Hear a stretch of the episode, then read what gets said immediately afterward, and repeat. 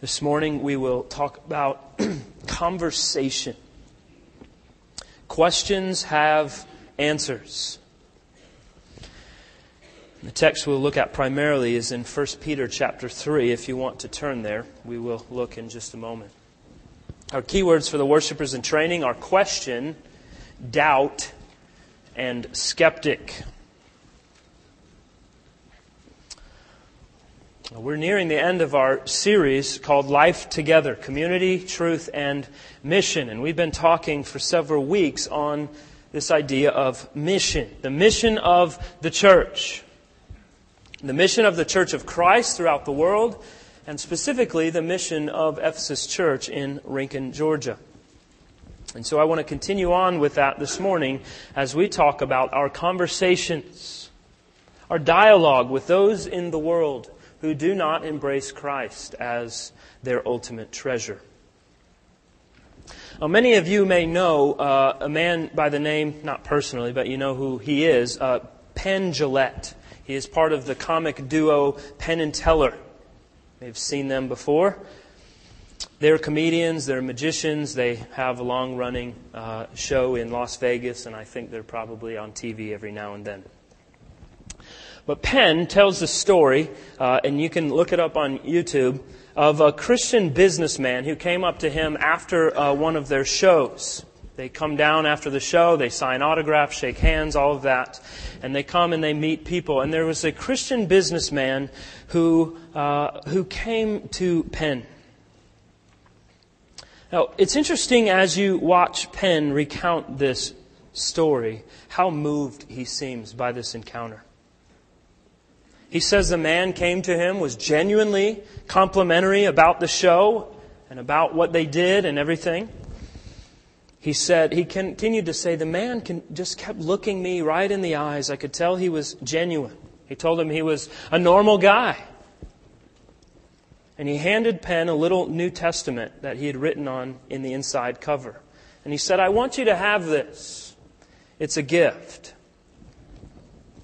And so they had a short conversation and it was over. And the next day, Penn got onto his blog and made a video that's now on the internet. And this is what he said.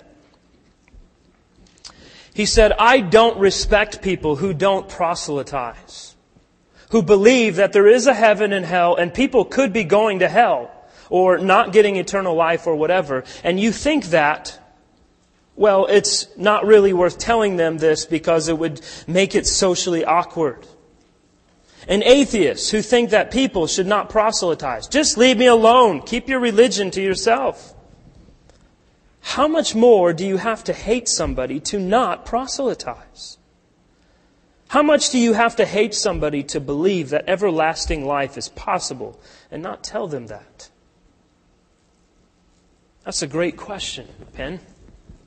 Interestingly, Penn is an atheist, a very outspoken atheist.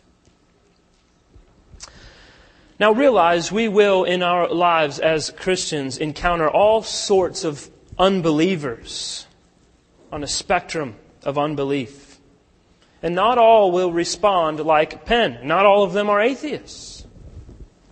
The question remains for us. If we believe what we say we believe, what are we doing about it? How are we being intentional about our mandate as a Christian people to go and tell as ministers of reconciliation? This mandate is really difficult to avoid in the Bible, right? We see in Matthew 28, 18 through 20, the Great Commission. Jesus calls us to go into all the world, making disciples, teaching them all that I have commanded you.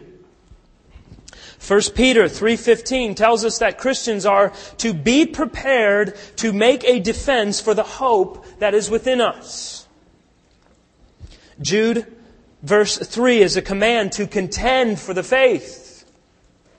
And 2 Corinthians 5:20 tells us that we as Christians are ambassadors for Christ, God making his appeal through us. And the message that we are delivering on behalf of Christ is be reconciled to God. Now, the world around us has many questions. And as Christians, we adamantly believe that God in the Bible has given us answers to those questions. So what do we do with that?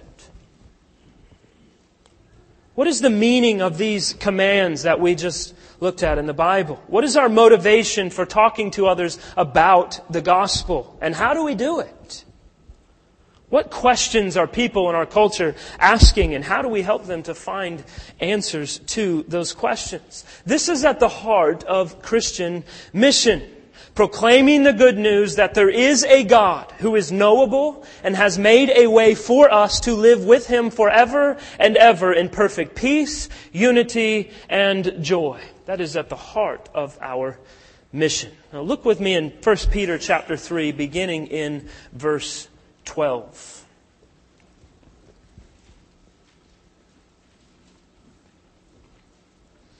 For the eyes of the Lord are on the righteous, and his ears are open to their prayer. But the face of the Lord is against those who do evil. Now, who is there to harm you if you are zealous for what is good? But even if you should suffer for righteousness' sake, you will be blessed. Have no fear of them, nor be troubled. But in your hearts regard Christ the Lord as holy, always being prepared to make a defense to anyone who asks you for a reason for the hope that is in you. Yet do it with gentleness and respect, having a good conscience, so that, when you are slandered, those who revile your good behavior in Christ may be put to shame. For it is better to suffer for doing good if that should be God's will, than for doing evil. So Peter concludes verse 12 by promising that the Lord's favor is on the righteous and that he will punish evildoers. He draws an inference from verse 12 in verse 13. And so it follows that no one can ultimately harm those who are zealous in doing good. That's what we've been talking about in the last few weeks. Participating in our culture. Not hiding from it, not casting stones at it, not being so immersed in it that we do not look any different, but rather from within, creating dynamic counterculture that is consistent with community described in the Bible. And we talked last week about the, the cultural mandate, the Christian's responsibility to work toward restoration, along with Christ, making all things new.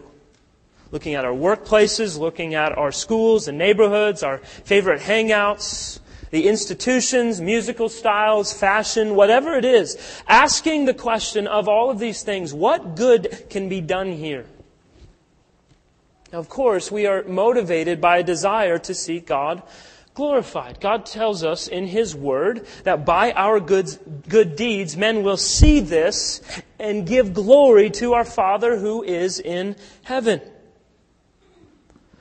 So Peter writes to the Christians in his, in his day, and no one, and, and he's, he's speaking to a people who are facing daily persecution because of their faith. And he says to them, no one can ultimately harm those who are zealous in doing good. Now, what is he talking about? Because I'm certain that Jesus made many, many statements to the contrary that we read in the four Gospels, right?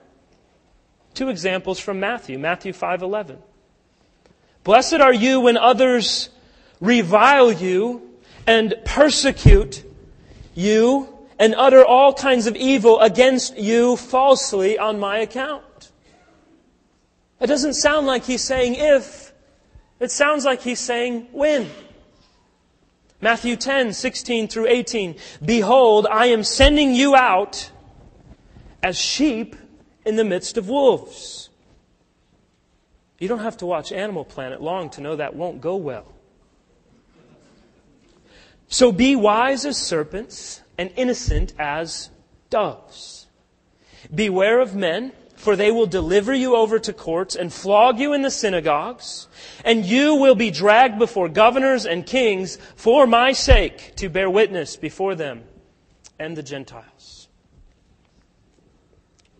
So these are the words of Jesus. So what does Peter mean? Well, Peter is not writing an earthly promise. Peter is writing about the promise of the heavenly inheritance that guarantees that the distress of this life does not constitute the last word. And verse 14 relates the main point of verse 13. Believers may be distressed, they may be persecuted now, but in actuality, they are blessed by God Himself and will enjoy eternal reward. So the believer looks at persecution and looks at harm and says with Paul, for me to live is Christ and to die is what? Gain. So we can look at persecution and say, what are they going to do? Kill me? Big deal. And since no one can ultimately harm believers, and since they live under God's blessing, they are exhorted in verse 15 do not fear. Let's pause right there for a moment. This is important for us this morning because I believe that many Christians look at everything that we've discussed over the last few weeks in terms of mission and say, I can't do it. I'm afraid. I don't know enough. They'll laugh at me. I'm embarrassed. It's too awkward, or whatever. And so many times we simply go through life not ministering reconciliation. We're not reconciling anything. But rather, we're engaging in the same old things as everyone else. Conversations about the weather and sports teams and stock prices, which are all fine. But we must go further. In the book of Acts, the story of the apostles is told uh, as they are before the religious leaders. They got in trouble with the religious leaders because they were in the city preaching the gospel. And so they were called before the religious leaders to give account for their activity. Well, what did they do? They stood before the religious leaders and proclaimed the same bold gospel that they proclaimed in the streets of the city. Acts 5:29 tells us, Peter and the apostles answered, "We must obey God rather than men." So they lay out the gospel, they attribute the divinity uh, they attribute divinity to Jesus Christ, and they claim that Jesus sits at the right hand of the Father and rules as king. Doesn't go so well. Verse 33 tells us, when they heard this, they were enraged and wanted to kill them. Have you ever said anything that enraged someone so much they literally were ready to kill you? This isn't talk. This isn't rhetoric. This is actually them wanting to kill them. So one of the other Pharisees calms them all down by basically telling them, if what they're saying is not true, It'll get worked out. They'll eventually die, and this whole thing will fade away. But if it is true, then it is of God, and there's no stopping it regardless of what we do. So let's just let it play out. And then in verse 40, they take his advice, and when they call the apostles, they beat them and charge them not to speak in the name of Jesus and let them go. Now, here, this is important. Then they left the presence of the council rejoicing that they were counted worthy to suffer dishonor for the name. Do we ever rejoice that we are counted worthy to suffer dishonor? To be shamed for the name of Christ? My intention is not to lay any kind of guilt trip on anyone this morning. I'm not trying to beat us down and tell us to try harder and do better because the fact of the matter is if it's not in our hearts, it's not going to happen. But what I am saying is that each of us need to consider our hearts, myself included, and ask, how much do we value Christ compared to our comfort? The approval of our Creator is infinitely valuable. While the approval of others in the end does nothing for us eternally. I am not and you are not ultimately responsible for someone else's conversion. But we are called to be faithful to the gospel and to work out the implications of the gospel, to love our neighbors enough that we want to see that they would have transformed lives. Blessed are you when men persecute and revile you and say all kinds of evil against you falsely. They will revile you. That's what I don't want more than anything. Shoot me? Yes. Revile me? No. Cause me to fail at my business, write a nasty letter to the editor about me. That's fine. I'll stand up and I'll be cool with that. But I don't want to be reviled. The very reason Jesus takes that one on and says, Blessed are you when you are reviled. Do you believe that? So, what's the answer? Do we really believe what is coming? The answer to our fear is that we be heavenly minded. Life is short, eternity is forever. Christ is there, and his approval is there and He is on our side. Do we believe that? Do we believe that in the very moment when we enter into a conversation with someone we're sitting next to on an airplane, or with our coworker in the office, or as we're hanging out in the park with our family? Do we really believe that Christ is on our side? If Jesus is supremely valuable to us, it ought to be supremely valuable to us that all others see that as well. So Peter is giving us comfort. Those who have God's promise of blessing realize that any pain in this life is short lived. Instead of fearing what unbelievers might do, believers have Christ as Lord of their hearts and we respond to those who ask about our hope. What does that look like? Well, there will be times in our lives when people will ask us, How are you suffering without fear? Why do you have so much joy in your life? Why are you always so optimistic? Why are you speaking well of that person who just harmed you? Why are you telling our boss that you're praying for him? Why are you not more devastated by your loss in the crash of the stock market? Why are you not overly stressed about losing your job?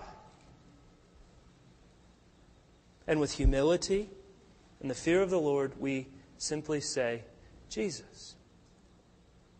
the hope that is within us is evidence of the forever promise that we will be with Christ. How do I look pain and death and persecution and suffering in the face and say, Where is your sting? Jesus. That answer we learned in Sunday school is infinitely valuable. Jesus. But don't miss the last part of what Peter is saying. Look again, verses 16 and 17. Yet, do it with gentleness and respect, having a good conscience, so that when you are slandered, those who revile your good behavior in Christ may be put to shame. For it is better to suffer for doing good, if that should be God's will, than for doing evil. So Peter wants to be sure that believers, if they suffer, it is for doing what is good instead of deserving criticism because of doing what is evil. So implied in this is that there is a certain way that we go about life and that we go about speaking truth and doing good as to not be the offense. In other words, we are not the ones to be offensive and abrasive and aggressive and irritating and annoying or whatever else you want to say to that but rather the offense is the gospel. Let the gospel be the stumbling block, not you. We must be driven by Matthew 7:12. So whatever you wish that others would do to you, do also to them, for this is the law and the prophets. Be gracious, be generous. I realize I am very irritating often, but we must be careful to guard ourselves from being the offense. And there are several things implied in what Peter's writing here. First is that there truly is a hope within you. There is about your life a certain peculiarity about how you live each day. We're not talking about happy, clappy life. We're talking about true joy, satisfaction, a peace that surpasses all understanding.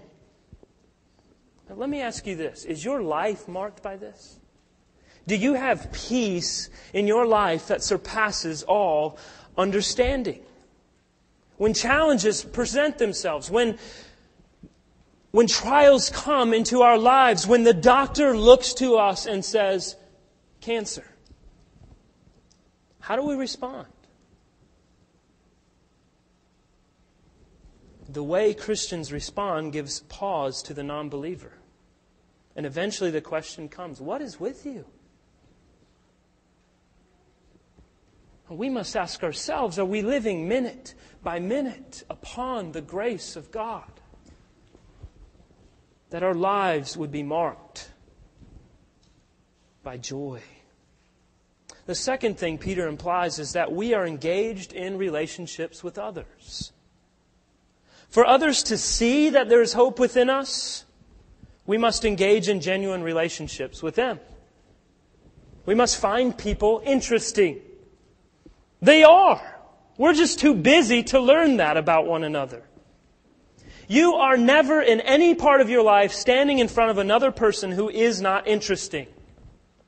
They are created in the image of God, the Imago Dei. There are a thousand interesting things that have happened to them. But for most of them, no one is interested in them at all. But what if you were? What if you found them to be really interesting? If anybody should be interested in other people, in other human beings, it's Christians. We see them in the image of God, and then all of a sudden, something triggers with them. You must think there's something worth pursuing here. There's something interesting. That is unusual. I'm not talking about a clever strategy here. I'm talking about real life real engagement. This is how the gospel gets articulated. Real interest in real people who need Jesus just like I do. Created in God's image like me. A sinner like me. In need of Christ like me. Lost like I was. I can't really be interested in a person if I do not care about the gospel in their life. So the question is, do we pause to be interested in somebody, or are we always going somewhere? You know, one of the things I love most about what I do, about my job, is I get to hear about your lives and the lives of other people. There's some interesting people here, let me tell you. I love to sit down to a meal or to coffee and to hear your stories and to hear about your life. You are interesting, and I hope we're taking the time to see that about one another. I hope we're taking the time to see that about those in our community, our neighbors and our coworkers. And as we do this, as this becomes more and more a part of our life, the questions will start coming. Now understand, you're going to rub up against all sorts of different people when you are busy about the work of gospel making relationships, digging into their lives, fulfilling the mission, you will meet all sorts of people. Some people we'll meet are very skeptical about what we believe. Often these are people who have heard enough of the wrong things by the clowns who say they speak for Christians on television. Now, granted, there is some skepticism because much of what we believe is quite unbelievable, right? It's supernatural. It's the work of a sovereign God, and it must be explained as such. So there are skeptics. There are those who are jaded because of bad religious experiences in their lives.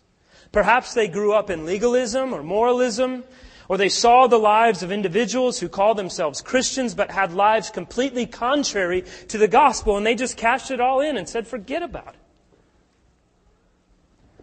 There are some who are just ignorant about what the Bible teaches and about Christ. They may have heard of Jesus, but they really don't know much about him or what we believe about him or what he said about himself. You will encounter antagonists. In fact, this is being promoted all the more today with a, a wave of, uh, it's being called new atheism. This is the likes of Richard Dawkins and Christopher Hitchens and men like this. These men are typically looking for a fight and seeking to do intellectual gymnastics. Now, while some men are gifted by God to engage in these types of interaction, for most of us, it's simply to cast pearls before swine. They trample it underfoot and attack you. It's a dead end. We'll encounter those who are in cults and false religions. You know, sometimes gospel opportunities just happen to show up at our own doorstep. You don't even need to leave the comfort of your own home. And most common in our culture is non Christian Christians. Those who have been inoculated with just enough gospel to believe that they are Christians when, in fact, there is nothing about their hearts that has been transformed. They've heard the truth, and outside, the outside of their cup may be very clean, but the inside is as filthy and as wicked as it ever was. And what do all these people need? The skeptics, the jaded, the ignorant, the antagonists, those in cults and false religions, those who think they're believers when they're not. What do they need? They all need the very same thing. They all need the gospel. Now listen, God does not expect us as Christians to know all there is to know about every religious preference and worldview of every person we come across. I would submit to you as not possible. There are many. But He does expect us to know the truth. And in knowing the truth, we are able to contend for the faith. When you know what is true, when you know what is biblical, it is very evident when you spot something that is not. And the more truth you know, the more evident falsehood becomes.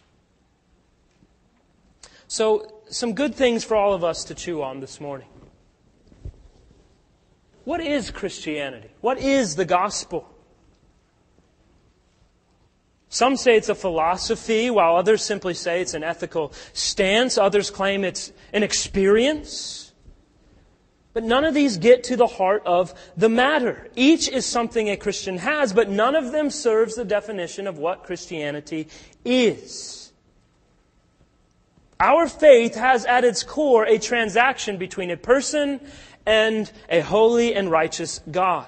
A person who becomes a Christian moves from knowing God distantly to knowing Him directly and personally. Christianity is knowing God. John 17, 3. Now this is eternal life, that they may know you, the only true God, and Jesus Christ, whom you have sent. So here are some questions we need to help those people we will encounter to work through. What do we want to help them to see? First, why do I need to know God? Our desire for personal knowledge of God is very strong. But we usually fail to recognize that desire for what it is. When we fall in love, when we first marry, when we finally break into our chosen field, when we're able to acquire that weekend getaway these breakthroughs arouse us in anticipation of something which, it turns out, never occurs. And we eventually discover that our desire for this precious something is a longing for something that can never satisfy. And that fades, and we close in on our goal and realize it never was what I thought it would be. Nothing delivers the joy it seemed to promise. So, how do we respond to this? Some respond to this by blaming the things themselves by finding fault in everyone and everything around you. You believe that a better spouse, a better career, a better boss or salary would finally yield that elusive joy. Many of the most successful people in the world are like this. They're bored and discontent and they're running from new thing to new thing, often changing counselors and mates and partners and settings and whatever. Some will blame themselves by trying harder to live up to their own standards. Many people believe it's simply that they've made poor choices or failed to measure up to the challenges to achieve what they want to. If only I could reach my goals, then all of this emptiness would be gone, and then they meet their goals, and it is not so. Many will respond by blaming the universe itself by giving up seeking fulfillment at all. This is the person who says, Yes, when I was young, I was idealistic, I was a go getter, but at my age, I've stopped howling at the moon. It makes you become cynical. You repress that part of yourself that once desired joy. Others respond by blaming and recognizing their separation from God by seeing that the emptiness comes from separation from God and by establishing a personal relationship with Him. And so we must help them to see this, why they need to know God. And in order to see personal relationship with God, we must understand who we are who we are as God's creation, built to be in relationship to Him. And if we're not in relationship to Him, we choose some other object of ultimate devotion. We are sinners. We have chosen and we reaffirm daily to reject God and to make our own joy and happiness our highest priority over and above what God has commanded of us.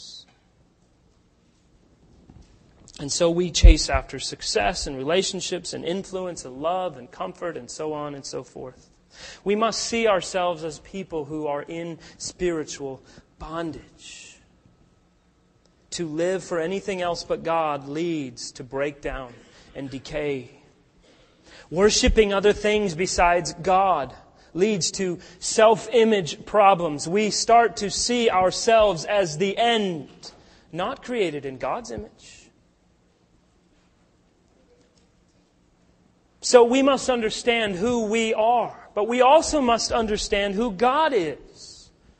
God is love and God is just. Most people love those who love them. Yet God loves and seeks the good of those who are his enemies. But because God is good and loving, He cannot tolerate evil. The opposite of love is not anger, but indifference. And to imagine God's situation, imagine a judge who is a father who sits at the trial of his guilty son. A judge knows he cannot let his son go, for without justice, no society can survive. How much less can a loving God merely ignore or suspend justice for us? We are loved, yet we are guilty of rebellion against his loving authority. And so we must understand who God is in Jesus Christ.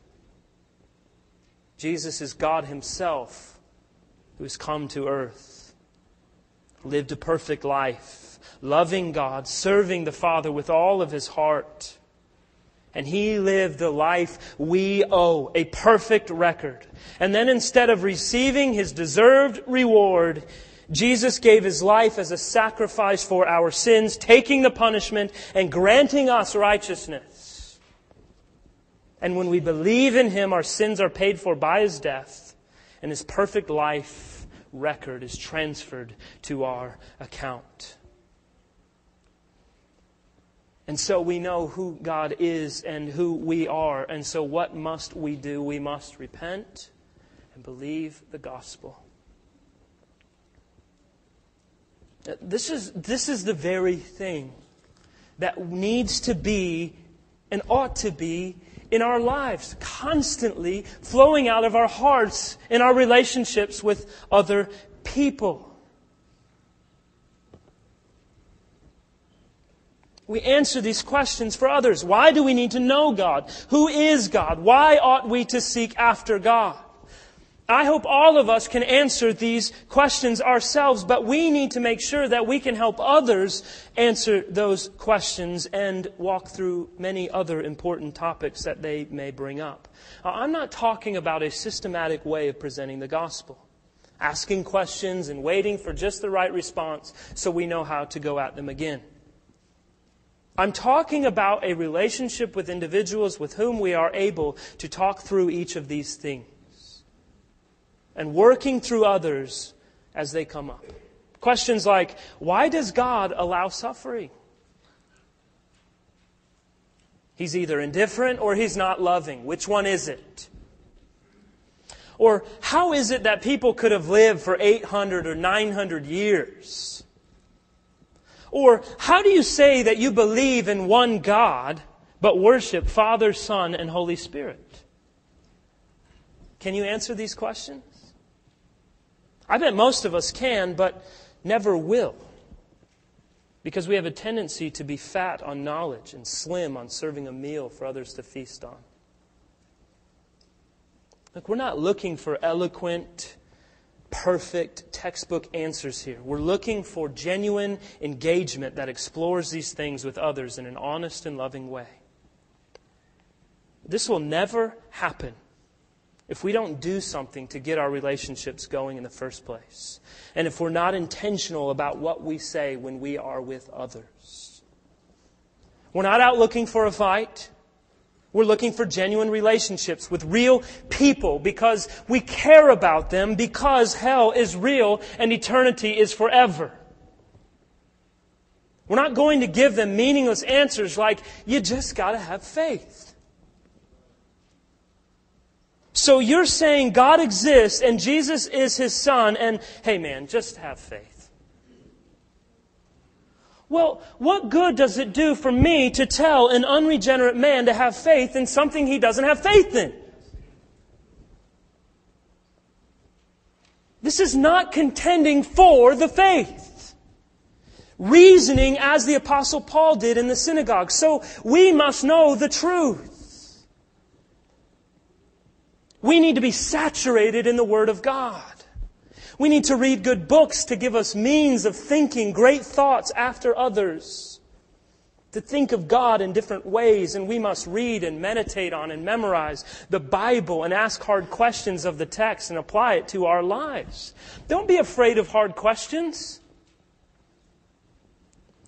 People have for hundreds of years sought to poke holes in the scripture, and not once has it been done. To this day, not one person can point to one falsehood in the scriptures. The Bible doesn't need to be proven truthful. There are ways to do that and to point to that, but ultimately it does well on its own. We can help others see along the way. But we too need to ask questions. There are answers, even if the answer is, you know what, God didn't really reveal that to us.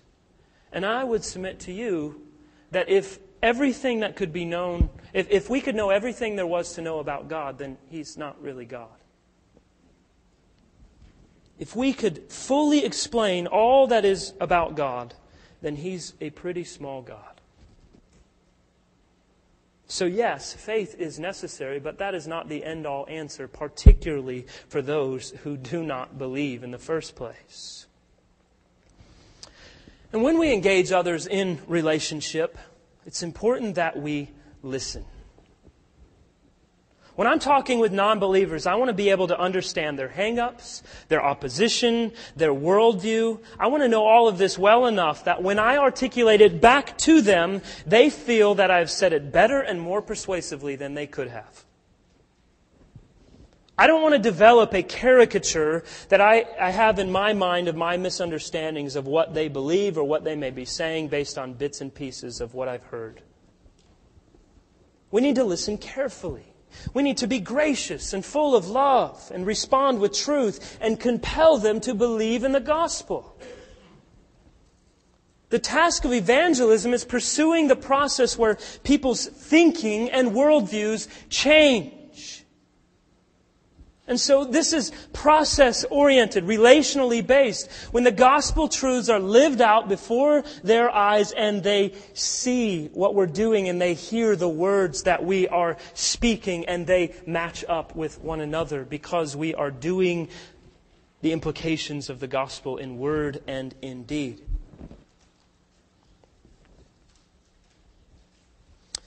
And something I often hear from Christians is that we don't do this. We don't engage others with the gospel because it's too difficult to know our neighbors, or it's too difficult to talk to coworkers while everything is going on that day, or it's too difficult to really engage someone when I'm at Walmart or whatever. Listen, it is not difficult to get to know your neighbors. It's simply not something that most of us value. We need to get creative in this. And the result of us not valuing our relationships is a culture of seclusion. Often said, it's very common that we get in our cars in the garage and drive to work and sit in a cubicle and pick our meal up from a window and drive home and park in the garage. And so all we see all day long is our family and one or two others that we work with.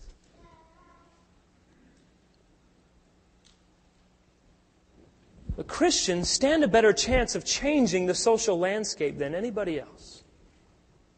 In fact, the societal problem presents us with an opportunity to confront the most elusive of all evangelical goals to serve Christ and our neighbors in the surrounding culture at the same time.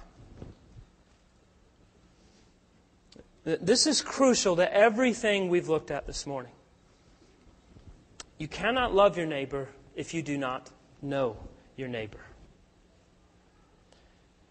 And just because all of your encounters with them do not end up in spiritual transformation or even really any kind of direct discussion on spiritual things every time, it does not mean that it's a net loss. It's a long, slow process of longevity with their greatest good in mind.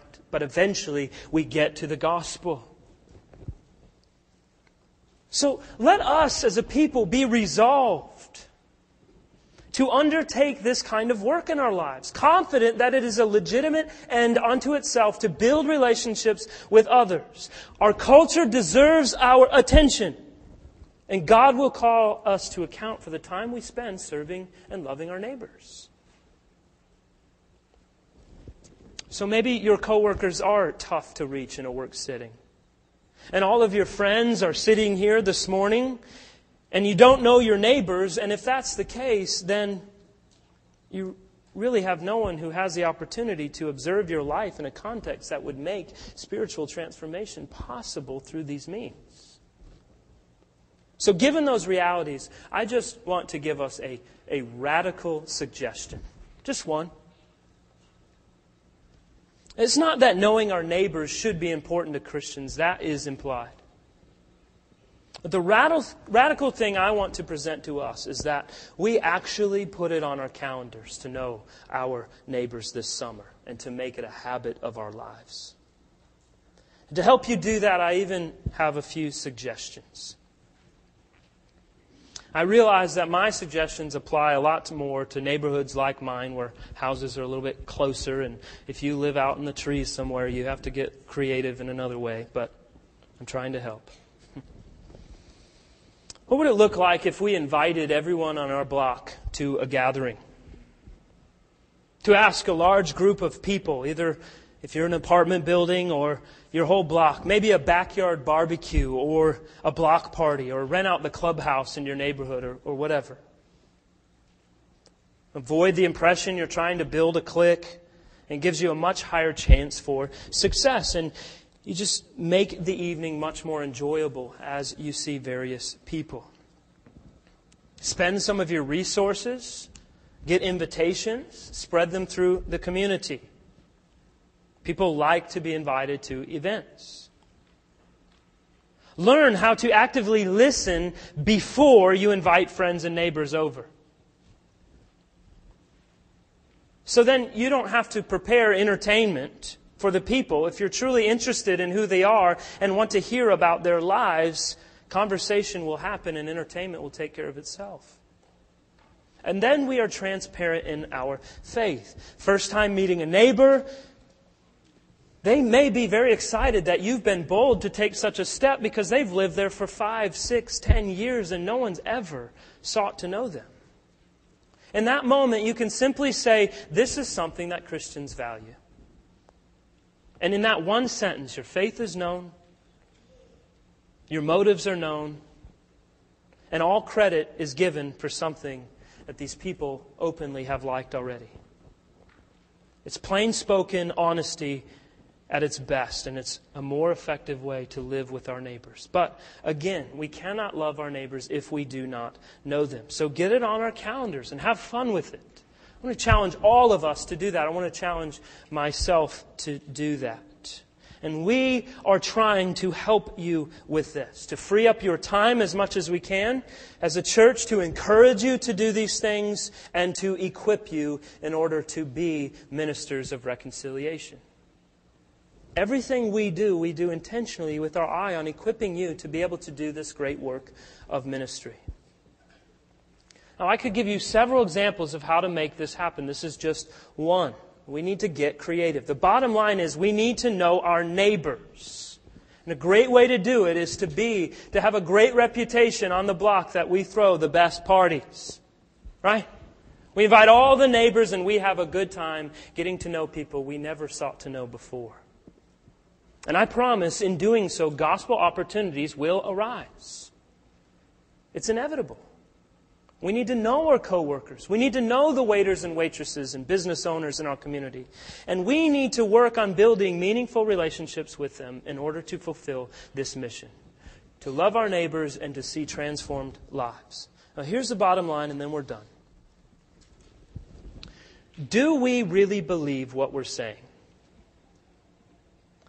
Do we believe that we as a church, that we as Christians have a mission that demands radical urgency because heaven and hell are real? And there are millions of people who do not know Christ, that He is the way, the truth, and the life, and that the only way to the Father is through Him. Uh, here's the deal. The intellectual universalism that the world clings to is dangerous. This is the most common idea in the world that if there is a God and there is a heaven, in the end, everyone will go there and everything will be okay. That's a dangerous idea. But worse than that is functional universalism. Living like in the end, everyone is going to be okay. We need to be contending for the truth that universalism is a hellish lie. But we need to live radically in a way that everything we have is sacrificed our possessions, our time, our health, our security, our safety, and even our lives to make the gospel known amongst all the peoples of the world. This is the only possible response for people who really believe the Bible. That's our mission. And knowing Christ is that important. Challenge all of us to get after it. Let's pray.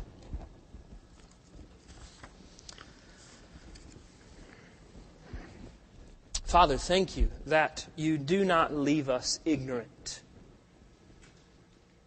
that you answer our questions, that you have revealed much about yourself.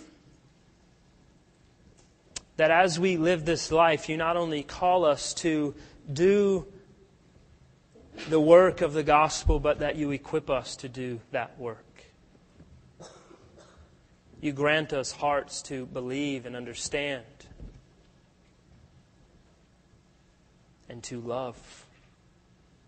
Help us, Lord, to be motivated by love love for our neighbors, love for our coworkers, love for those who serve us in the places we go and in the things we do.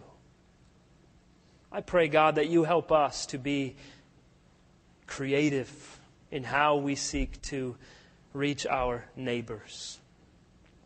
Help each of us to see that the street we live on is a mission field that is ripe.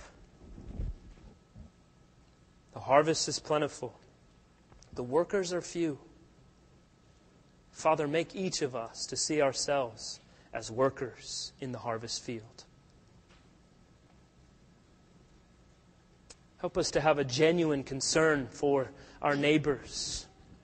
Help us to not be driven to live life before them by guilt or by a sense of a feeling of, of weightiness because it's a duty we have to perform. But rather, God, I pray that you would transform all of our hearts and be working in all of our hearts that we truly love them and desire to see them know Christ. Not to bring them here, not to see this building full, but that they would see Christ and treasure Him for all that He is. And then that they would come and rejoice with us, and our hearts would be full of gladness because of what you are doing in and through them. Help us, God, to know your word, to desire more of your word, to long for greater thoughts about you and greater understanding of the truth. I pray, God, that you would raise up in our midst those who will do the very difficult work of knowing more of what others in the world teach, that that can be refuted and defended. Our faith can be reasoned for in the public arena. We pray, God, that we would all do that in our individual lives. I pray, God, that you would raise up people in our midst to take what they know of the truths of God and bring it to the uttermost parts of the world. Lord, you are gracious to us in being faithful to give us truth and life. I pray, God, that we would wield our swords rightly, that they would be sharp and ready, and that we would contend for the faith. We would proclaim the gospel, and that we would always be ready to give an answer, to give a defense for the hope that is within us. Father, help us to rest fully in that hope as we secure our eyes on eternal glory with Christ. In His name we pray. Amen.